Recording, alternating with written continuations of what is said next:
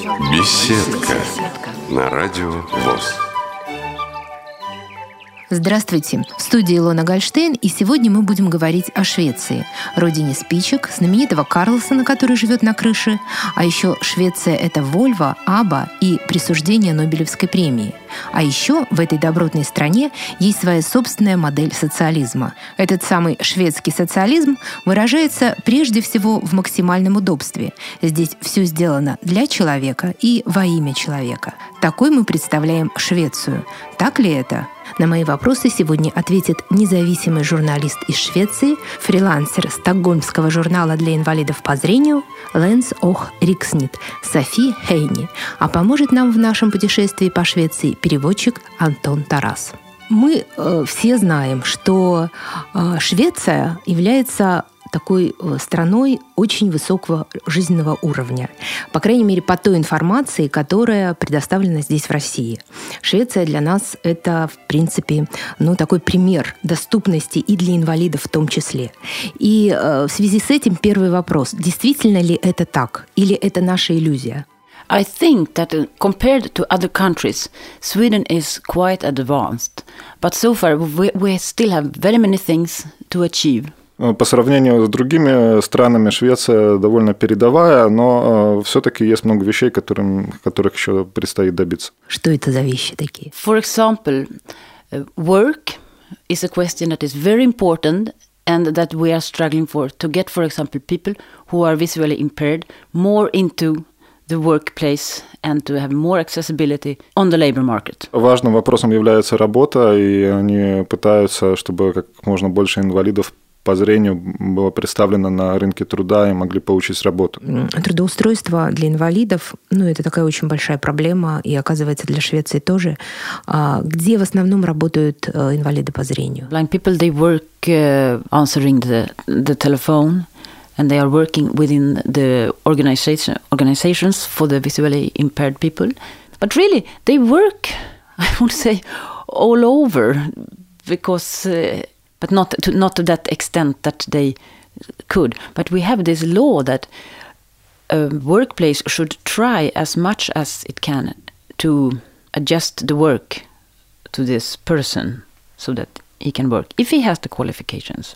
Ну, самая распространенная работа – это э, э, работа, где надо отвечать на телефон, то есть, я так понимаю, это или колл-центр, или рецепция, может быть, тоже. Uh-huh. И работают э, в организациях для слепых, ну, как и общественных организациях для слепых, но а, также работают и на других работах, и есть специальный, специальный закон, Э, который обязывает организации приспосабливать рабочие места, как чтобы они были как можно удобнее для, ну, для сотрудника. But I must admit that it's not really that they are only answering the telephones, but they are also teachers or working with sounds in electronic. Uh, so they are really It's not just да, но София хотела бы уточнить, что, конечно, это не, не, не только вот работа на телефоне, а есть и учителя, есть люди, которые работают на, на работах, где важен звук или там с электроникой, то есть угу. ну, а разные работы. инвалиды по зрению в Швеции владеют, хорошо владеют компьютером? Yeah, not, not everyone knows it, of course, but not everyone among seeing people knows very well as well. Э, ну, естественно, не все хорошо владеют компьютером, но так, точно так же и не все зрячие хорошо ну, владеют компьютером. Все, все равно все в сравнении, да, воспринимается. Maybe it's a question of age as well. Также, возможно, это То вопрос есть люди, возраста. которые уже в возрасте, с инвалиды по зрению, они менее обучаемые. А, но, в принципе, нужно просто желание. Если у тебя есть желание, ты можешь прийти в какую-то общественную организацию и получить эти знания. Yes, yes, yes. А, ну, вы знаете, что а, Россия подписала конвенцию только в 2008 году, и сейчас она находится в стадии ратификации. И в связи с этим у нас только сейчас начинаются какие-то а, какие планы, осуществления этих планов в связи с доступной средой. То есть вы, наверное, обратили внимание, что в России очень редко можно встретить на улицах инвалидов. В связи с этим вот у меня есть вопрос. А как обстоит дело в Швеции? Насколько люди выходят из своих стен, из четырех стен и вообще участвуют в социальной жизни страны? In Sweden, uh, people go out. It's the, nobody sits at home just because it's not accessible in the street. they go out. But still, there are lots of things to do. And for example, we have the traffic. We have some traffic lights where there are no uh, uh, sound like tick tack, tick tack, tick tack. And if there is a sound, this uh, tick tack is very low. There was a demonstration that they wanted to higher the volume of this tic tac sound. So still, there is a lot to do. But people go outside in the street, and you see visually impaired people in the street, definitely. Ну, люди выходят, э, выходят на улицу, конечно, это доступная среда, она не везде развита, например, не везде есть э, светофоры со специальными сигналами, или там, где есть специальный сигнал, он не всегда достаточно громкий, то есть это надо исправлять, но, да, инвалиды по зрению, их можно увидеть на улице. А насколько они вообще участвуют в социальной жизни, в культурной жизни страны, в социальной жизни страны, в общественной жизни страны? I would say that they are a bit more quiet than they should be. А, София говорит, что они э, не, не так заметны, как, как должны были бы быть. Понятно, что вы оцениваете свои, со своей точки зрения, а вы делаете какой-то сравнительный анализ, например, ну, по сравнению с Россией, например, или по сравнению с какой-то с другой страной. What I have noticed, for example, I think Sweden is a bit more advanced. What, what I have noticed that um, in the elevators, for example, we have almost all the time we have these um, braille print and sometimes in the shops. We we have shopping centers where all the signs on all the shops are with braille. I think there's um, yeah there, there was a campaign that those shopping centers should be marked with the braille script. And on the lekarstva there is all the time this So what I can see, it's better in Sweden. Но, но вот а, а, а разница о том, что бросается в глаза и что лучше в Швеции, это, конечно, большинство лифтов, практически все лифты там обозначены кнопки, подписаны также брайлевским письмом. И в супермаркетах ценники все они тоже подписаны брайлевским письмом. И была даже такая компания специальная, чтобы супермаркеты пользовались таким письмом. No, but I can say that uh, these this group is not very visible in the cultural sphere, sphere and in the political. Но, но именно вот эта группа людей не очень не очень активно высказывается в культурной сфере или в сфере политики. То есть она менее активна. То есть, получается, инвалиды, они менее активны. Они, может быть, более защищен, защищены в Швеции социально, да, и поэтому менее активны. Потому что в жизни получается так, чем э, больше человеку нужно э, противостоять, бороться за себя, да, тем он становится, э, ну, более активный, да? Это так? Uh, activity is a result of struggle. Uh, то есть вопрос в том, что да, активность результат как бы борьбы, да? Да, активность, да, результат борьбы. Ну вот, потому что у нас в России uh, среди uh, вот известных людей очень много инвалидов.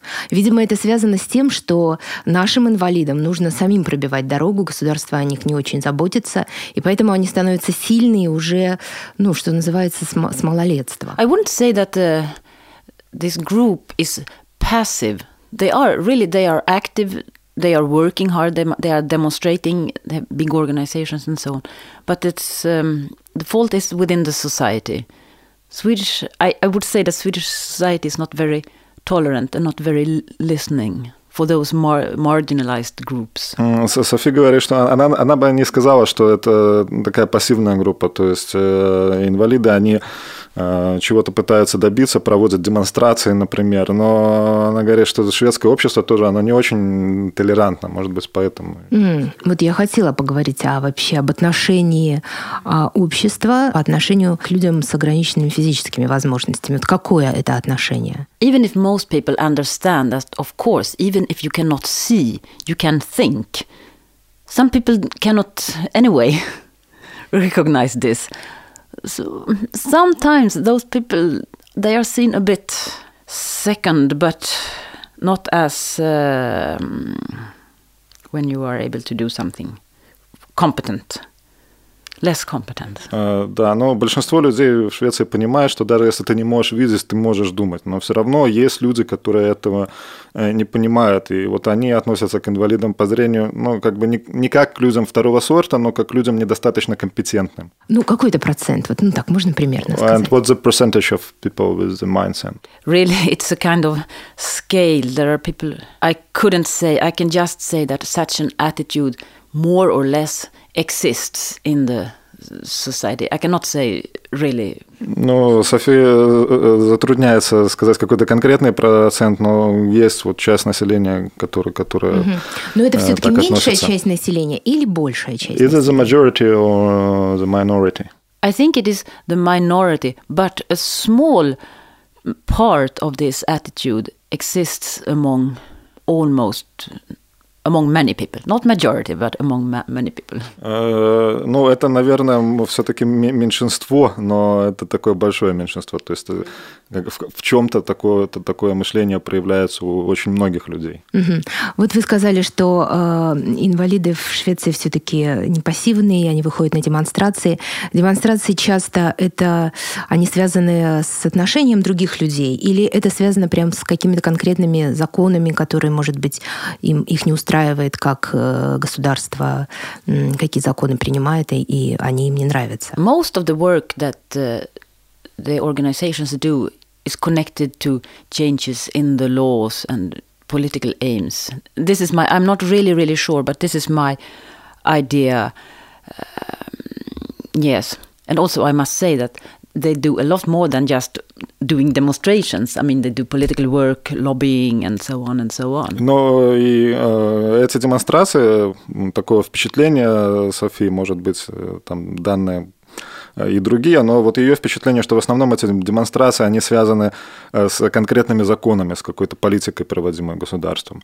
Ну, и она хотела бы также отметить, что организации, вот специальные объединения, они не только занимаются демонстрациями, то есть есть другая работа, которую тоже они, uh-huh. они делают. А какую работу uh, они делают? Uh, and what kinds of work these organizations do? For example, they write report, they do analysis of the situation, they try to find out uh, what are the real needs of the those the blind people, and they do suggestions to the government, to the municipalities.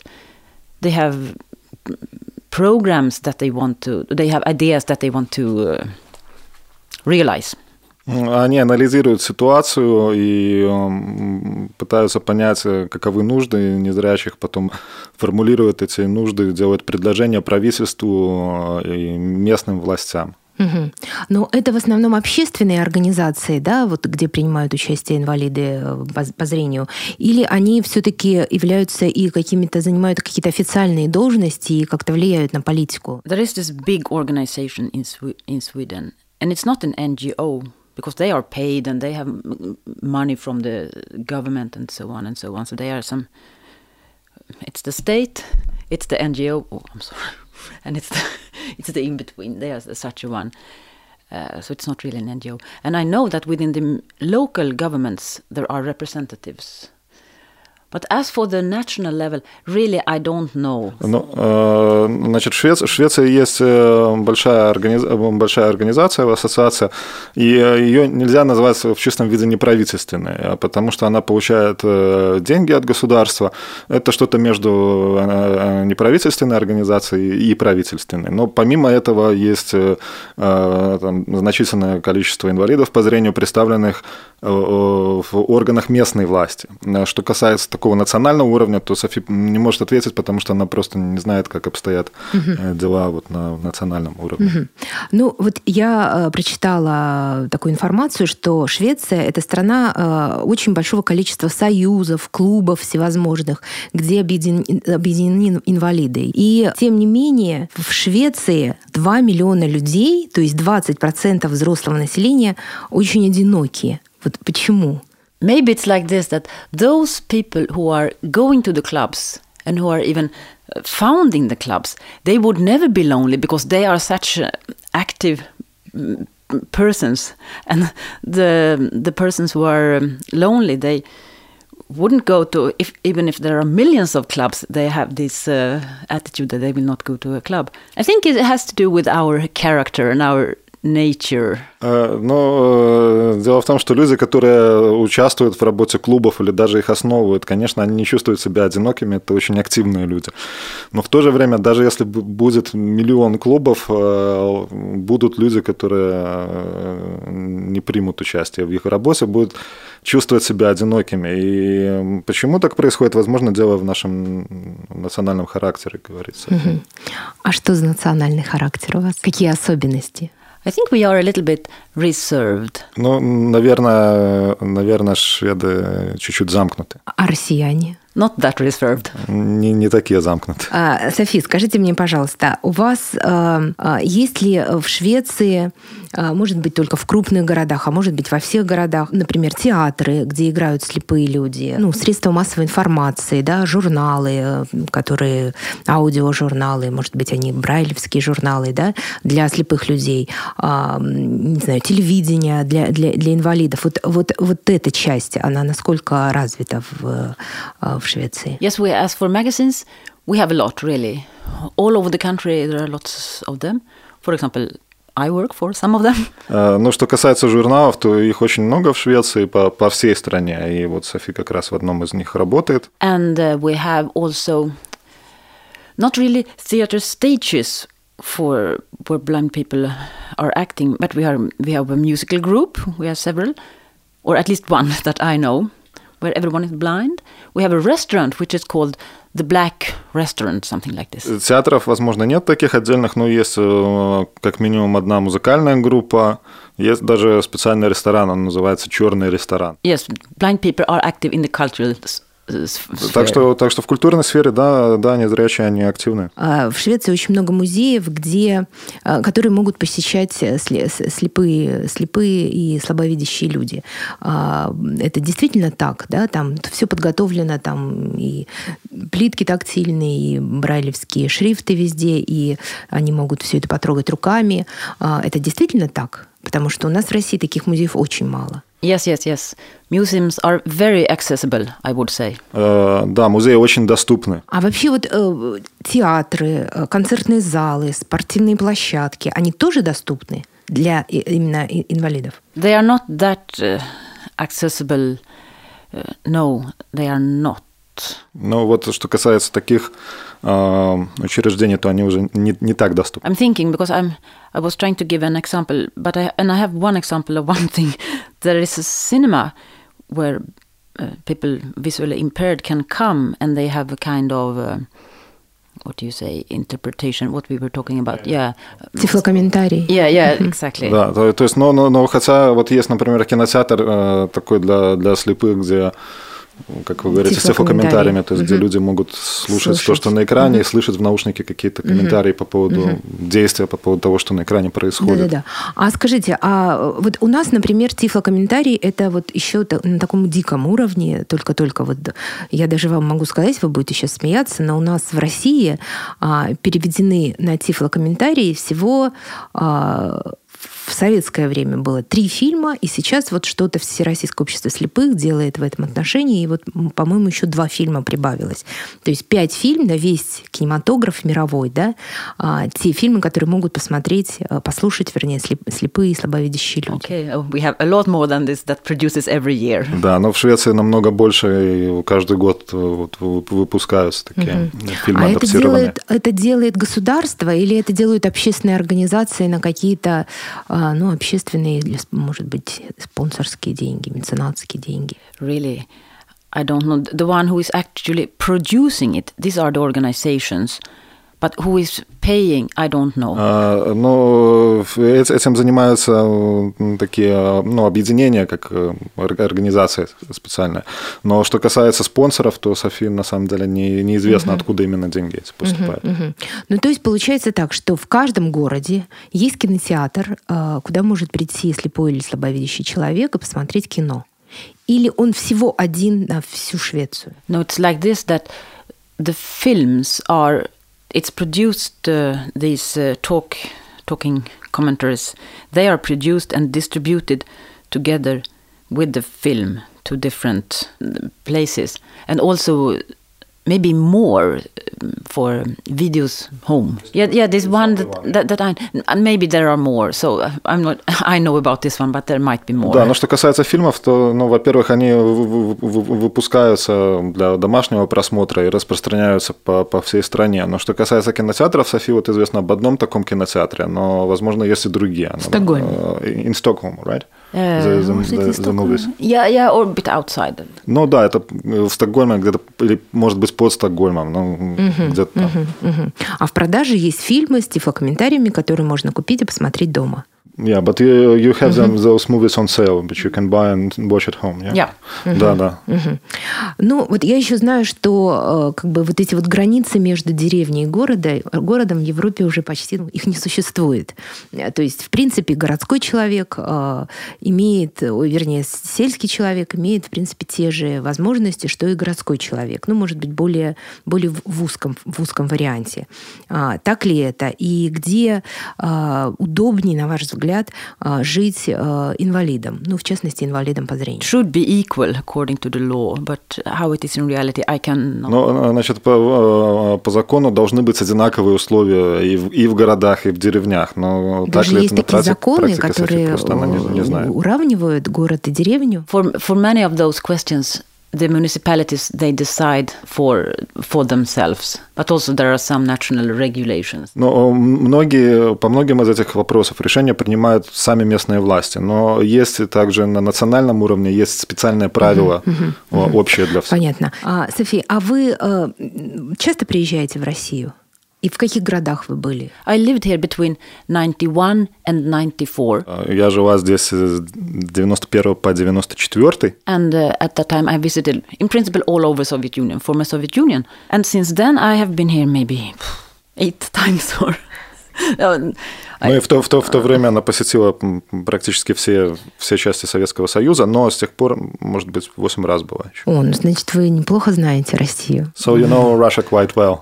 A little bit. Ну, понятно. Тогда скажите, вот в, в, эти, в эти года вы, вы тоже занимались да, именно этой тематикой? No, no, I didn't. А чем? Нет. And what did you cover? Then I worked, I was a freelance correspondent, I worked for a news agency. And as this was a very Uh, news hot time, I had a lot to do with this transformation.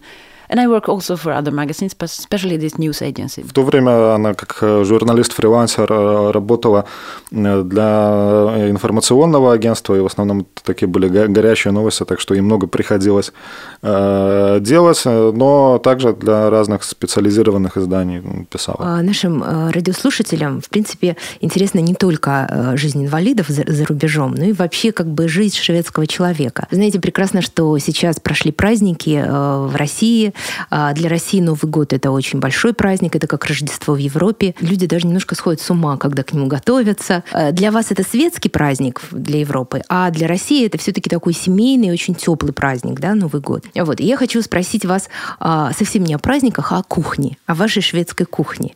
Вот скажите, чем, предположим, шведский стол, праздничный просто, отличается, например, от праздничного стола русского человека, ну, российского человека? If we start with the Prasnikis, if we have um, Christmas, we have a ham, which we like very much, and uh, sometimes, and we have a special porridge with rice. This one we have for lunch. Sometimes it's uh, it's also very good. We have the herring, the small fish, and uh, a kind of kapusta. Yeah, it's a kind of you can say a kind of kapusta.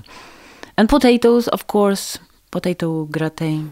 Ну, если говорить о праздниках, то на Рождество это обычно свинина, какая-нибудь рисовая каша, рыба, капуста, картофель.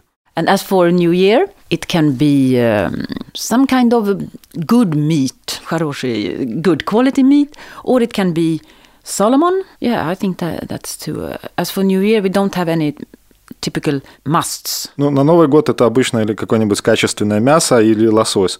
Э, но э, на Новый год нету таких обязательных блюд. А, шведская семья. Что, что это такое шведская семья? И насколько а, шведы раскрепощены сексуально? On the, under the edge. It's quite spread. Under the edge, you mean uh, under I mean, the surface, like yeah, on the surface. Yeah, under, under the surface, or on o- the... over the surface. It's everything is quite in order. Mm within the families, but under or outside. Но что касается вот сексуальной свободы, э, э, где-то в глубине под поверхностью, э, она, конечно, существует. То есть на поверхности семьи они такие добропорядочные и все в порядке. Но если копнуть глубже, глубже, то не всегда так. Ну, вообще в Швеции есть культ семьи. Вот я, например, была недавно во Франции, и я, братья, правда, я была в части в такой, ну, в Северной Франции, она больше, больше сельскохозяйственная такая ну, со своими другими какими-то патриархальными, может быть, укладом. И я обратила внимание, что там просто культ семьи во Франции, в северной части Франции трое детей иметь вообще неприлично, это 4-5 ребенка в семье.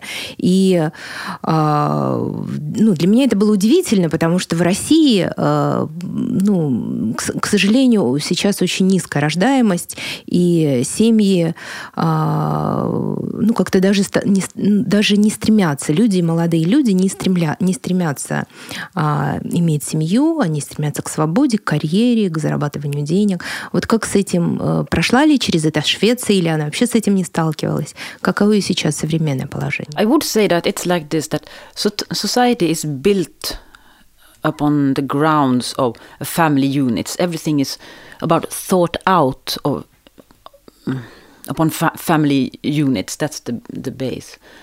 Uh, but Sweden being such a how can I say developing and modernized society, everyone is thinking about what exactly what you say about the career, about their own individual projects. They want to realize themselves in life, and so on and so on. So people are not satisfied with the family. It's not enough for the individuals. And for example, in, in Stockholm, every second marriage breaks up because people are, they want more of life. Ну, ну, в Швеции семья является э, основой общества, по крайней мере, так было изначально. Э, но сейчас, э, так же, как вот вы говорили о России, в Швеции люди очень много внимания уделяют карьере, собственным проектам, и люди не довольствуются исключительно семьей. И в Стокгольме каждый, каждый второй брак, он в итоге распадается.